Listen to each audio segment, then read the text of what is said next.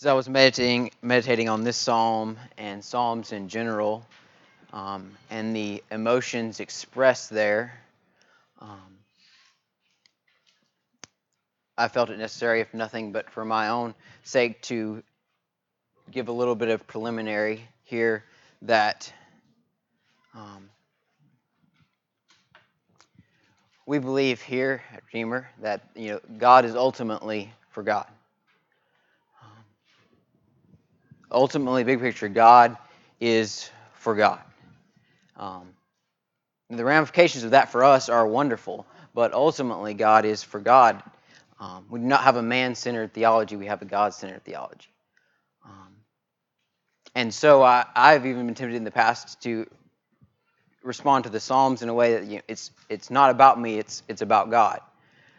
Um, I think a better thing to say would be it's not ultimately about me, it's ultimately about God. I think the Holy Spirit would have us see and feel the emotions of the Psalms in a way that glorifies God. But it is ultimately about God. So before we dive into Psalm one thirty-nine this morning, I would just have you listen for a few moments as I, I want us to have a vision of God from the Scripture. So I'm just going to read a few passages about who God is. In Genesis one one, in the beginning, God created the heavens and the earth. In Exodus, God said to Moses, I am who I am. And he said, say this to the people of Israel, I am has sent me to you. In First Timothy one seventeen, it extols, to the King of ages, immortal, invisible, the only God, be honor and glory forever and ever. Amen. And the Lord passed before him and proclaimed, the Lord, the Lord, a God merciful and gracious, slow to anger and abounding in steadfast love and faithfulness, keeping steadfast love for thousands, forgiving iniquity and transgression and sin, but who by no means clear the guilty, visiting the iniquity of the fathers on the children and the children's children to the third and fourth generation. For the Lord is righteous, he loves righteous deeds, the upright shall behold his face. Therefore you are great, O Lord God, for there is none like you, and there is no God beside you, according to all that we have heard with our ears. There is none holy like the Lord, there is none beside you, there is no rock like our God. For thus says the one who is high and lifted up, who inhabits eternity, whose name is holy, I dwell in the high and holy place. Isaiah. In the year that King Uzziah died, I saw the Lord sitting upon a throne, high and lifted up, and the train of his robe filled the temple. Above him stood the seraphim. Each had six wings, and with two he covered his face, and with two he covered his feet, and with two he flew, and one called to another and said, Holy, holy, holy is the Lord of hosts. The whole earth is full of his glory. Who is like you, O Lord, among the gods? Who is like you, majestic in holiness, awesome in glorious deeds, doing wonders? Before the mountains were born or brought forth, the earth and the world, from everlasting to everlasting, you are God. You turn men back to dust, saying, Return to dust, O sons of men. I want us to have a vision this morning for the eternal, holy, righteous creator God of the universe. And it is with that vision of God I would like us to examine the Psalm one thirty-nine. I would like to start in Psalm one thirty-nine by examining it, it at least in part from the perspective of the natural man. Let's read Psalm one thirty-nine, one through five together. O Lord, you have searched me and known me. You know when I sit down, when I rise up. You discern my thoughts from afar. You search out my path and my lying down and are acquainted with all my ways.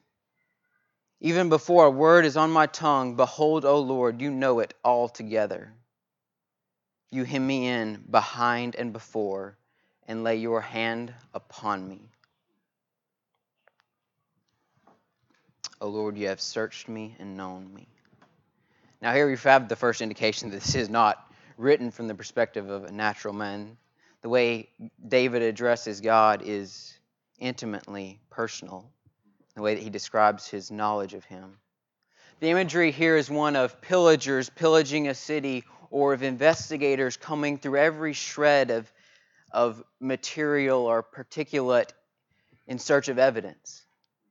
However, this imagery breaks down very quickly when we contemplate that this searching and knowing took no effort on God's part.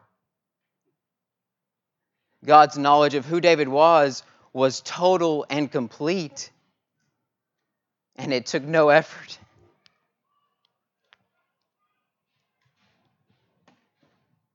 It had already been accomplished.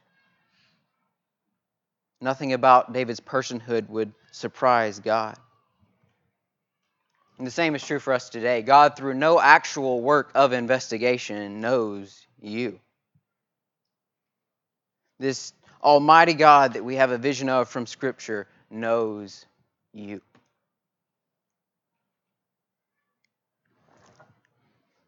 Verse two, you know when I sit down and when I rise up, you discern my thoughts from afar. God literally knows when we stand and when we sit. Now, verse one introduced it, but now we see on full display the omniscience of God. Now, omniscience, I, I think that we today may at least think that we have a better uh, picture of what that might look like. Uh, for example, uh, Wes, with, with no offense, what what is something that, one object that essentially can transform you from essentially the opposite of omniscience to someone who has access to an incredible amount of knowledge? Something that you probably have in your pocket. Your, yeah, your phone. So I think that kids today might have a little bit better, at least feel they have a little bit better understanding of what um, omniscience might feel like, because in, in most of our hands or pockets we have access to an incredible amount of information. You know, I remember as probably a twelve-year-old boy before this phenomenon, um, having a discussion with a, probably a twenty-eight to thirty-year-old man about a f- particular feat that had been accomplished on a football field by a certain player, um, and we were disputing who that player was, and we, for probably thirty minutes, just argued and argued and argued because we were both totally convinced that we were right. Now, I was taught better, my mother's here, but that, that happened. Ha, were, were that to happen in today's context, that, that argument would only last long enough for someone to pull out their phone and Google it. Uh, and it's so, it's so easy for us to be uh, accustomed to that. It, that. That does not surprise us. What surprises us is when we don't have access to that. I know, I feel I, I was somewhat of a latecomer to having a smartphone, but even when I got one, and probably a year later, I really started getting to know Phil. That time, Phil did not have one. And I just remember being so surprised one day when he told me that he and Candace had been out, and they had had a discussion about something, and they, they could not come to a resolution until they came home and looked it up on the computer. And that just that just boggled my mind. I, I couldn't understand it. Now, just for a moment, I will say I did start trying to Um, expose the the usefulness of them, not just the dangers to Phil. It was about two years ago. We were going to Birmingham for Phil's birthday, um, and we were riding with them, and we came up on a significant traffic, and it looked like we would be sitting there for quite some time. We were like, man, we're going to be late. Uh, I was like, well, I mean, is Google not rerouting us? And he picked up his printed off MapQuest directions and said, they're not. They're probably not going to re.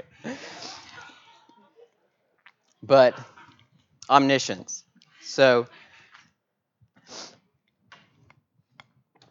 we do have access to many, if not all, significant historical and present-day realities. But if I take out my phone and I Google what I did last Friday afternoon, it couldn't tell me. But we, I could even conceive of a day in which our grandchildren had some type of video monitoring in which they were literally recorded at all times. But even that, that does not begin to be omniscient. This verse says God knows our thoughts.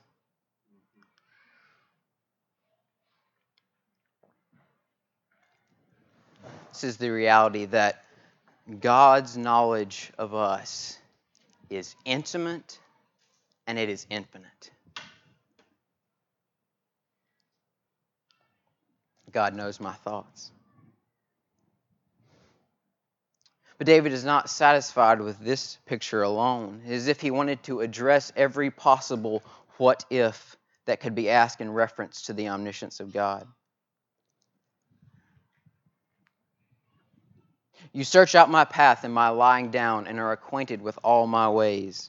Not only does he know our rising and our sitting, he knows our paths to and fro, our lying down. He is acquainted with and he, or familiar with all my ways. Even before a word is on my tongue, behold, O Lord, you know it altogether. Unless we should think that God's knowledge is somehow limited to the past and the present, the psalmist here exclaims that he knows my words even before I say them. God knows every word that you have ever spoken. God knows every word you have ever thought of saying. God knows every word you will ever say and every word you will ever think of saying.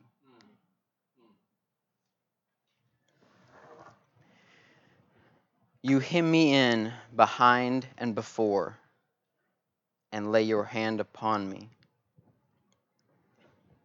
John Calvin on this verse. David, there can be no doubt, means that he was surrounded on every side and so kept in sight by God that he could not escape in any quarter. One who finds the way blocked and turns back. But David found himself hedged in behind as well as before. God holds man under his almighty hand, and nothing can escape his omniscient gaze. Verse six, such knowledge is too wonderful for me. It is high. I cannot attain it. Now, I vividly remember reading this passage for the first time in my adult life, and I was talking with Phil about this this week, and I was reading it from the perspective of the natural man, and I was just thinking that of these realities that God knows my thoughts. He knows all my thoughts. He knows every word I've ever said. He knows every word I've ever thought about saying. He knows everything about me. And He is this holy, just, righteousness demanding God. What is the natural reaction to this knowledge? Is it not terror? Like, we have totally exchanged God's glory for our own glory on a daily basis, and He has seen every act of rebellion against Him. How is it wonderful? Well, it was wonderful to David. It can be wonderful for us as well. We'll examine this in a few moments. So let us continue looking at this from the perspective of the natural man. David says that this knowledge is too high. Literally, he cannot reach the breadth of this knowledge in his mental capacity. It is beyond ours as well, for a finite mind cannot grasp infinite reality. So David moves from God's omniscience to His omnipresence. Verse seven. Where shall I go from your spirit, or where shall I flee from your presence? Now, David does not respond in terror to this reality of God's omnipres- omniscience or omnipresence, but he does illustrate what the natural reaction of, of man would be. He asks the question, were I to flee from the presence of this omniscient God, where could I go? Or where could I go to escape God's presence and His power? So he goes on. If I ascend to heaven, you are there. If I make my bed in Sheol, you are there. Spurgeon on If I Ascend into Heaven. The ascent, if it were possible, would be unavailing for purposes of escape. It would, in fact, be flying into the center of the fire to avoid the heat. There he would be immediately confronted by the terrible personality of God. If I make my bed in Sheol, then trying to discern the exact interpretation of what this word means, I think it's sufficient to see it as a picture of one extreme to the other. David says, no ascent could escape from God, and no descent could escape from God. If I take the wings of the morning and dwell in the uttermost part of the sea, translation of the wings of the morning, take the rays of the morning light. Picture with me a great plain and a mountain before that plain, and the sun rising above the mountain and shooting out across that plain. Were you to ride that in pursuit of escaping God, it would be to no avail. Or picture flying at the speed of light six hundred million miles per hour across the solar system into another galaxy. If somehow this were possible, we would be no further from God than when we started. This second part of that verse, and dwell in the uttermost part of the sea. I um, legitimately had this thought yesterday. I took an hour or so break um, from studying and preparation, and I was out enjoying God's creation on a on a jet ski, and I was shooting out across the water at around seventy-five miles per hour, um, and. You know, I've never had this thought in my car. I've never had the illusion that I could escape a policeman in my car. Uh, but as I was driving on that jet ski at seventy-five miles an hour, and I thought, you know, this thing is, is very fast and very agile. Like, I legitimately think if I saw a Marine police and they wanted to pull me over, so to speak, I wasn't doing it illegal, but um, if they wanted to pull me over, I legitimately think that I could outrun and outmaneuver them in this jet ski, and they could not catch me. And as I had that thought yesterday, I immediately thought of this verse and thought, if I had the fastest boat in the world and sh- and sped out to the, the middle of the Pacific, as far away from anything, I would still be no further from the presence of God. Whatever realm one might escape to, God's hand is still there, and He is in complete control. If I say, surely the darkness shall cover me, and the light about me be night, even the darkness is not dark to you. The night is bright as day, for darkness is as light with you. The psalmist, having acknowledged that no ascent, no descent, or fleeing could give him refuge if he were fleeing, perhaps darkness might give him a moment of repose. Yet he immediately and vividly displays the folly of this notion that darkness could conceal him from God. For God sees as well in the deepest recesses of the night as He does in the noonday sun. He is a fool who thinks that darkness conceals him from the gaze of God.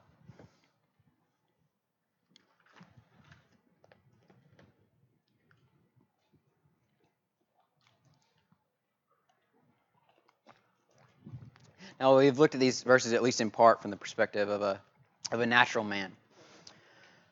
Um, but David was no natural man. Uh, the, the Bible describes him as a man after God's own heart. As Ryan would say, he was a man whose heart beat for the glory of God. So let's just take a moment to go back and reread these verses and see them from the heart of David. O Lord, you have searched me and known me. You know when I sit down and when I rise up. You discern my thoughts from afar. You search out my path and my lying down, and are acquainted with all my ways. Even before a word is on my tongue, behold, O Lord, you know it altogether. You hem me in behind and before, and lay your hand upon me. Such knowledge is too wonderful for me. It is high. I cannot attain it.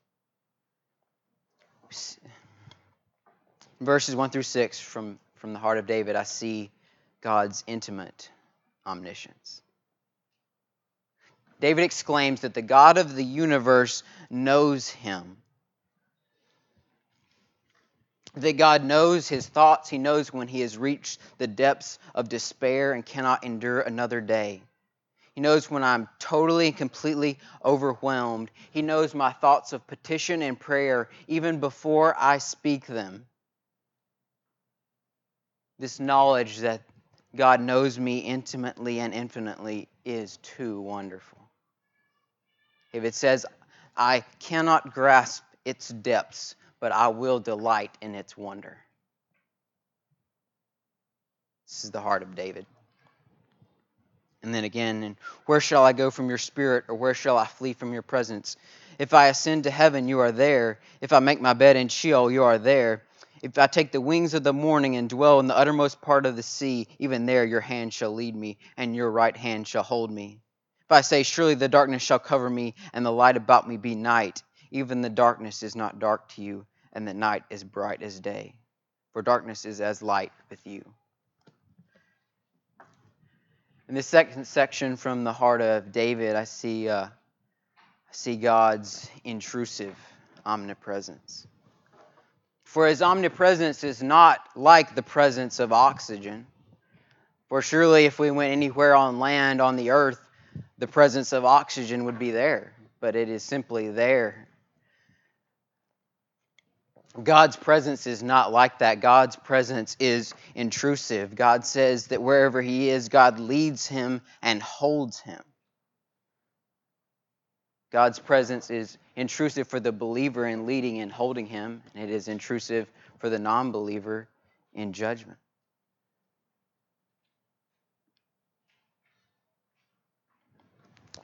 You know, young person, I think that a lot of us are taught that God is omnipresent, that God's presence is always with us, and we know it in our head, but do we know it experientially? Do we really feel that reality? I went to a, a camp as a twelve-year-old boy up in upstate New York. Uh, it was in the middle of the Adirondacks, which means in the middle of nowhere. Nothing but mountains for miles and miles and miles, no civilization, so to speak.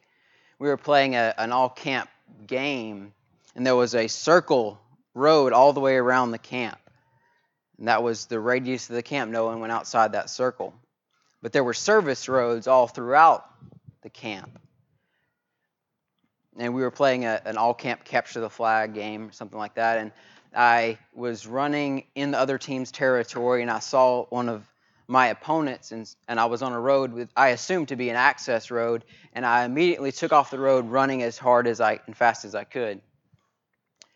I ran until I couldn't run anymore and stopped and caught my breath. I said, well, he's probably not going to catch me. I was like, well, I'll just keep running until I hit the, the, the circle of the camp. And so I took off running as fast as I could again and ran until I could not run anymore. And then I came to the reality that I was lost. I was far, as far as I could run twice outside this camp. And there was no roads. There was no phones. There was nothing. And I became terrified. I mean, I was petrified, understanding how lost I was.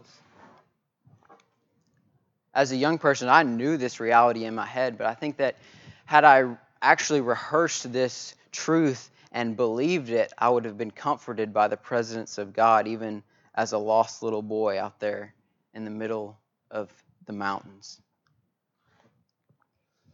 God's presence is always with us, and that should bring great comfort to the believer.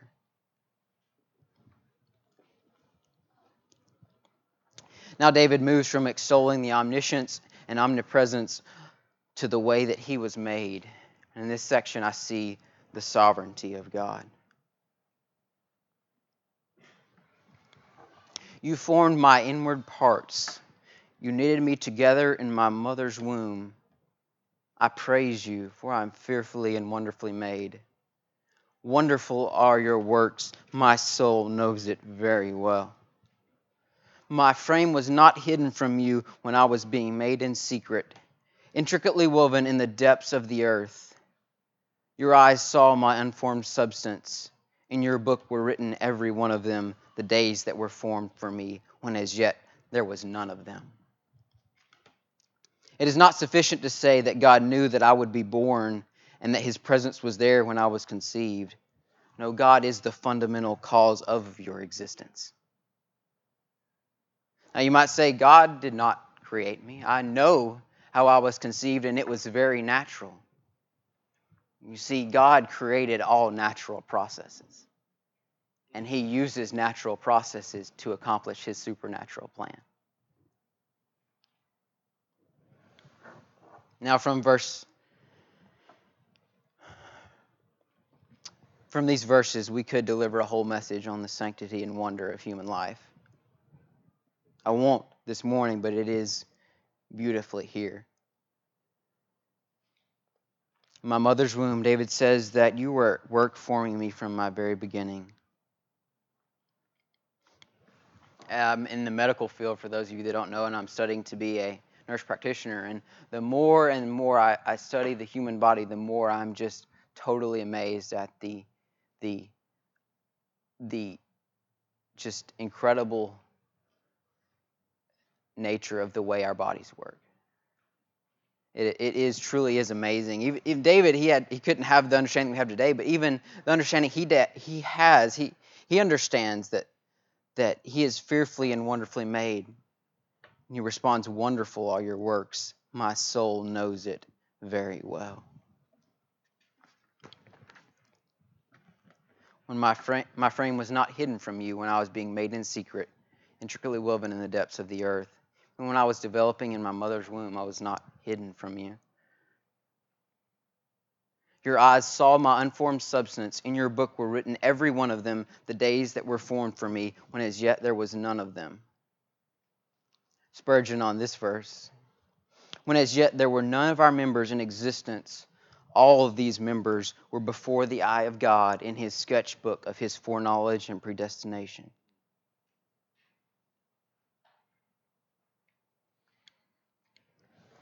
Verse seventeen. How precious to me are your thoughts, O God. How vast is the sum of them. If I would count them, they are more than the sand. I awake and I am still with you. How is David moved by this knowledge that God created him, knows him, and his presence is continually with him? This is an amazing thought to David. What that means is that, that God has thoughts about us. That is amazing. That is precious to David. And these thoughts are not just a few. David says they're more than the sand. God thinks upon us infinitely. This is astounding, and this is precious to David, to the believer. When I awake, I'm still with you. The thought that I jotted down in reference to this verse is when I'm overwhelmed by the thought of God's glory and stay up all night in wonder and then fall into deep sleep. When I am awake, I am still surrounded by this knowledge.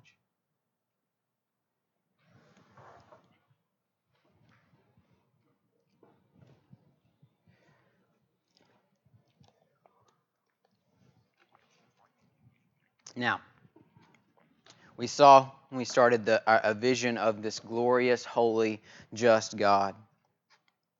And then we examined the beginning of this passage from the perspective of the natural man. And we said the natural response of this God and his omniscience, omnipresence, and sovereignty is terror. But it's wonderful and precious to David. So the question is, what makes this knowledge wonderful and precious to us and not terrible? Now, there's a variety of ways that we could get to an answer here, but as we are in a Psalm of David, let us see how David points us to the way that we can treasure these realities. Second Samuel, this message was delivered to David. When your days are fulfilled and you lie down with your fathers, I will raise up your offspring after you, shall come up from your body, and I will establish his kingdom. He shall build a house for my name, and I will establish the throne of his kingdom forever. I will be to him a father, and he shall be to me a son. When he commits iniquity, I will discipline him with the rod of man, with the stripes of the Son of Man. But my steadfast love will not depart from him, as I took it from Saul, whom I put away from before you. And your house and your kingdom shall be made sure forever before me. Your throne shall be established forever. God made a covenant with David that he would establish his kingdom through David forever. Jesus Christ is the fulfillment of that covenant. So, how can we as sinners embrace the omniscience, omni- omnipresence, and sovereignty of God in wonder and amazement and not in terror and fear? The answer is Jesus Christ. David did not have the full revelation that we have today. Therefore, we can have an even more informed reaction to this knowledge. Jesus Christ came and he lived a perfect life. He went to the cross and took on our sin and then absorbed the wrath of God and gave us his righteousness. God has redeemed us through his Son, Jesus Christ. This is why we can see God's omniscience, omnipresence, and sovereignty and say, this is wonderful and this is precious to me.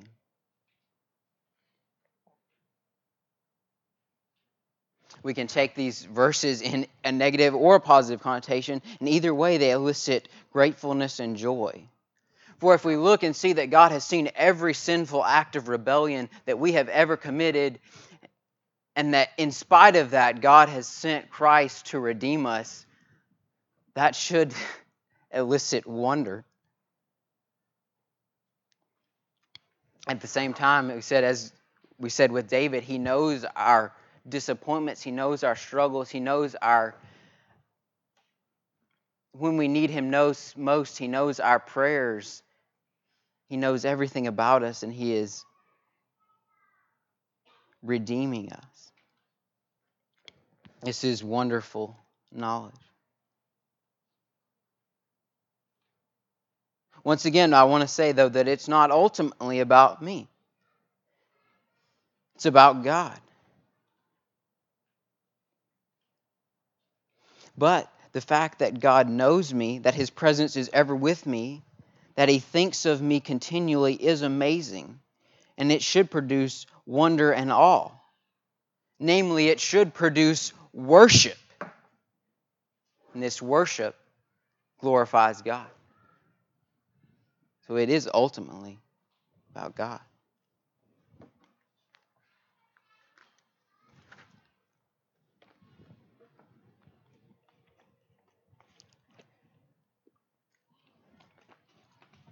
Now we have a transition in the passage.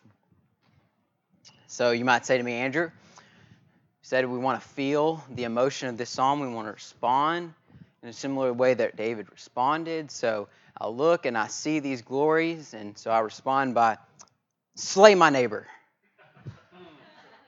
Slay my unbelieving boss.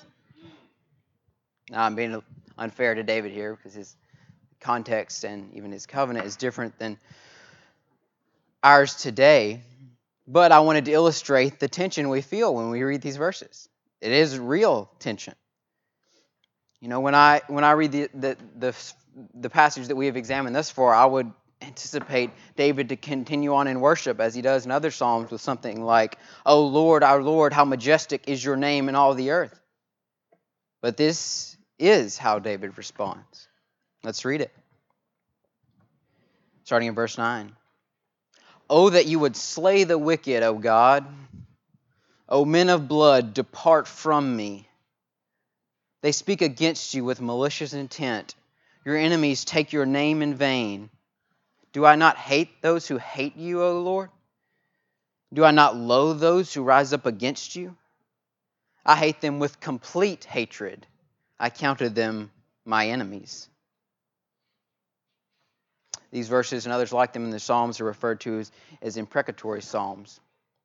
These Psalms call down God's judgment on God's enemies and express hatred for them. So how are we to relate to them? What do we, what do, we do with them? And just first make a few observations. First, let's make the observation this is not a personal hatred of David. This is not a personal vendetta against his personal enemies. God does not say, David does not say to God, these are my enemies, so I want you to destroy them for my sake. How are they described? They're described as wicked men of blood. They speak against God. They hate God. They rise up against God. I have made them my enemies because they are your enemies, is what David says.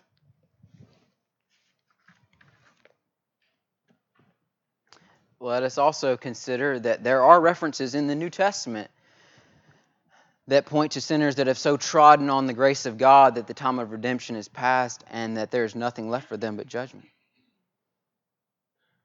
Paul in First Corinthians sixteen twenty-two does say, if anyone has no love for the Lord, let him be accursed.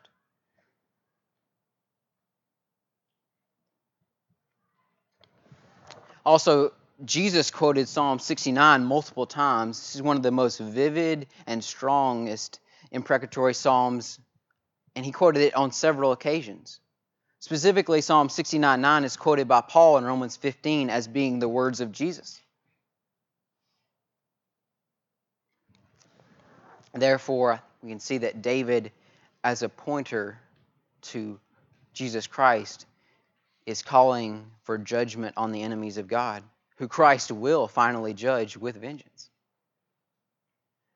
We also must acknowledge that when we pray, even so come, Lord Jesus, that an aspect of Christ's return and reign is the destruction of the wicked.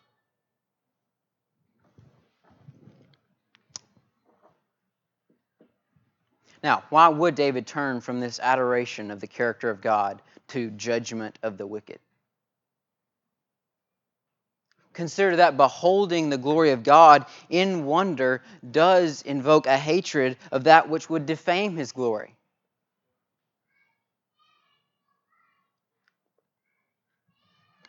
Spurgeon said on this section of the psalm, to love all men with benevolence is our duty, but to love any wicked man with complacency would be a crime. To hate a man for his own sake or for any evil done to us would be wrong.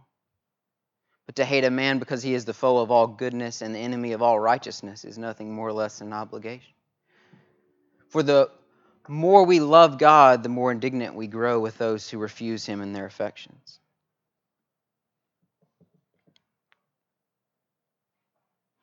Let us also remember the context that David lived in. To this point in Jewish history, God had regularly and consistently destroyed His enemies, both naturally both supernaturally and through the nation of Israel. Now, these are a few general observations on this imprecatory psalm, but I think that there is a lens through which we can see these verses that might be even more helpful for us today. Now, we know that the New Testament teaches us to love our enemies and even to praise God when we are reviled for Christ. So I think we would be very amiss to try to look out and discern who has moved past repentance into damnation and pray for that. Can't know anyone's heart. Now, I did quote Paul in reference to saying, if anyone has no love for the Father, let him be accursed. But let's not forget that Paul was so passionate about the redemption of his sinful brethren that he said, for I could wish that I myself were accursed and cut off from Christ for their sake. So it's clear that our, we are instructed to love and witness and preach the gospel to unbelievers. So then, what are, how can we draw implications from this passage for us today? I think we can look at these two responses of David through two lenses. The David looks at the glory of God, and he looks out and he sees obvious sin, and he's filled with righteous indignation towards that sin. I think we see You can see David's response to obvious sin and David's response to hidden sin. His response to obvious sin is righteous indignation. He says he hates it and he prays for God to destroy it. For us, I think that we should look and see the obvious sin in our own lives and hate it. And ask for God to destroy it. Hatred is a, righteous indignation is a virtue, but I believe in our fallen nature, the most glorifying object of our own righteous hatred would be our own sin.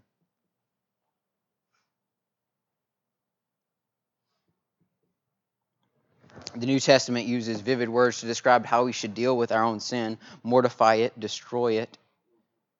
But we must be careful not to make this an act of self-willed achievement. For just as God acknowledges, or David acknowledges that God is the means to the destruction of the wicked, so God is the essential means of our mortification of sin.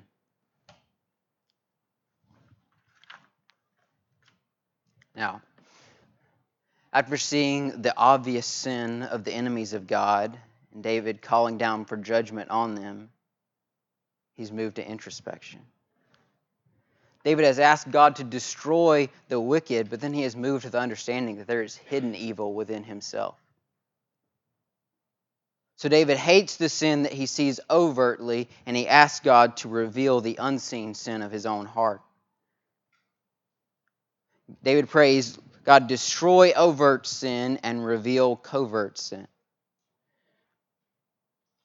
He prays and asks God to actively search his heart and his mind, to search as one searches for hidden treasure, see if there is he is harboring sin in his own heart. Now, the implications for th- this are much more straightforward for us.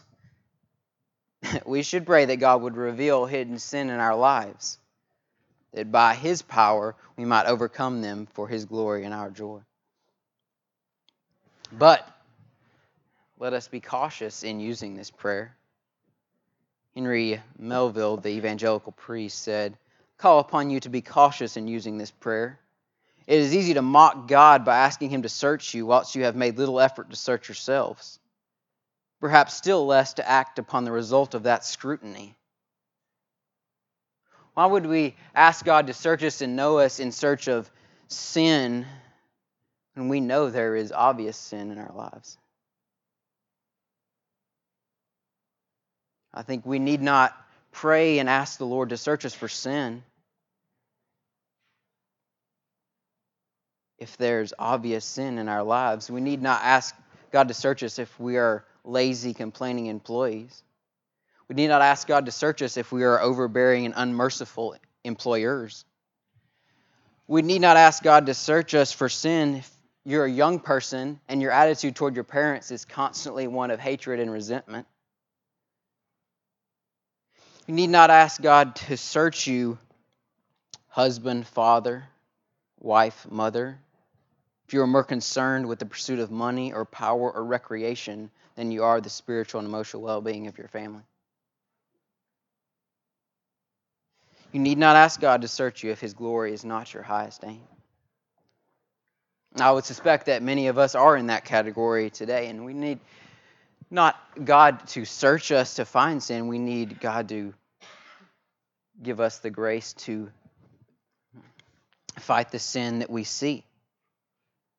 I could not help when going through this part of the message and thinking about where we've been in John and the the reality that there is a real way in which we have the Spirit of Jesus in us, and that that Spirit is working in us and for us to fight sin. Now, I know that many of you are passionately pursuing the glory of God and are not living in obvious, continual sin. For you, I would commend this prayer. Search me, O God, know my thoughts. Reveal hidden and unseen sin in my life. And lead me in the way everlasting. This is a somewhat vague term, but I think it best understood to be the way that opposes the way of the ungodly in Psalm one that will perish. David prays that God would lead him in God's everlasting way. So what's the big idea of this meditation on Psalm one thirty-nine? For me, it was that wonderful knowledge fuels passionate pursuit. I know that in this last portion of the message, I have focused on sin. However, I would like to remind us that the majority of this passage is on the wonder of God's glory. And that is where I would have you focus your meditation. For in seeing and savoring the wonder of God's glory is in that that we are changed into His image. For we were once the epitome of the people that David called out for judgment on. If you are trusting in Jesus this morning, you have been radically transformed positionally. Wonderful knowledge of God will naturally lead us to despise the observable weakness in our own heart and lead us to pursue God with such passion that we will need God to reveal the unseen sin in our life, that He might expose it and lead us into greater passion in pursuit of Him. Let us be continually in wonder at the omniscient, omnipresent, sovereign God, and let that wonder feel, fuel our passionate pursuit of His likeness, that He might be glorified in every aspect of who we are. If you'd bow with me for just a moment as the music team t- comes to just meditate for just a moment on this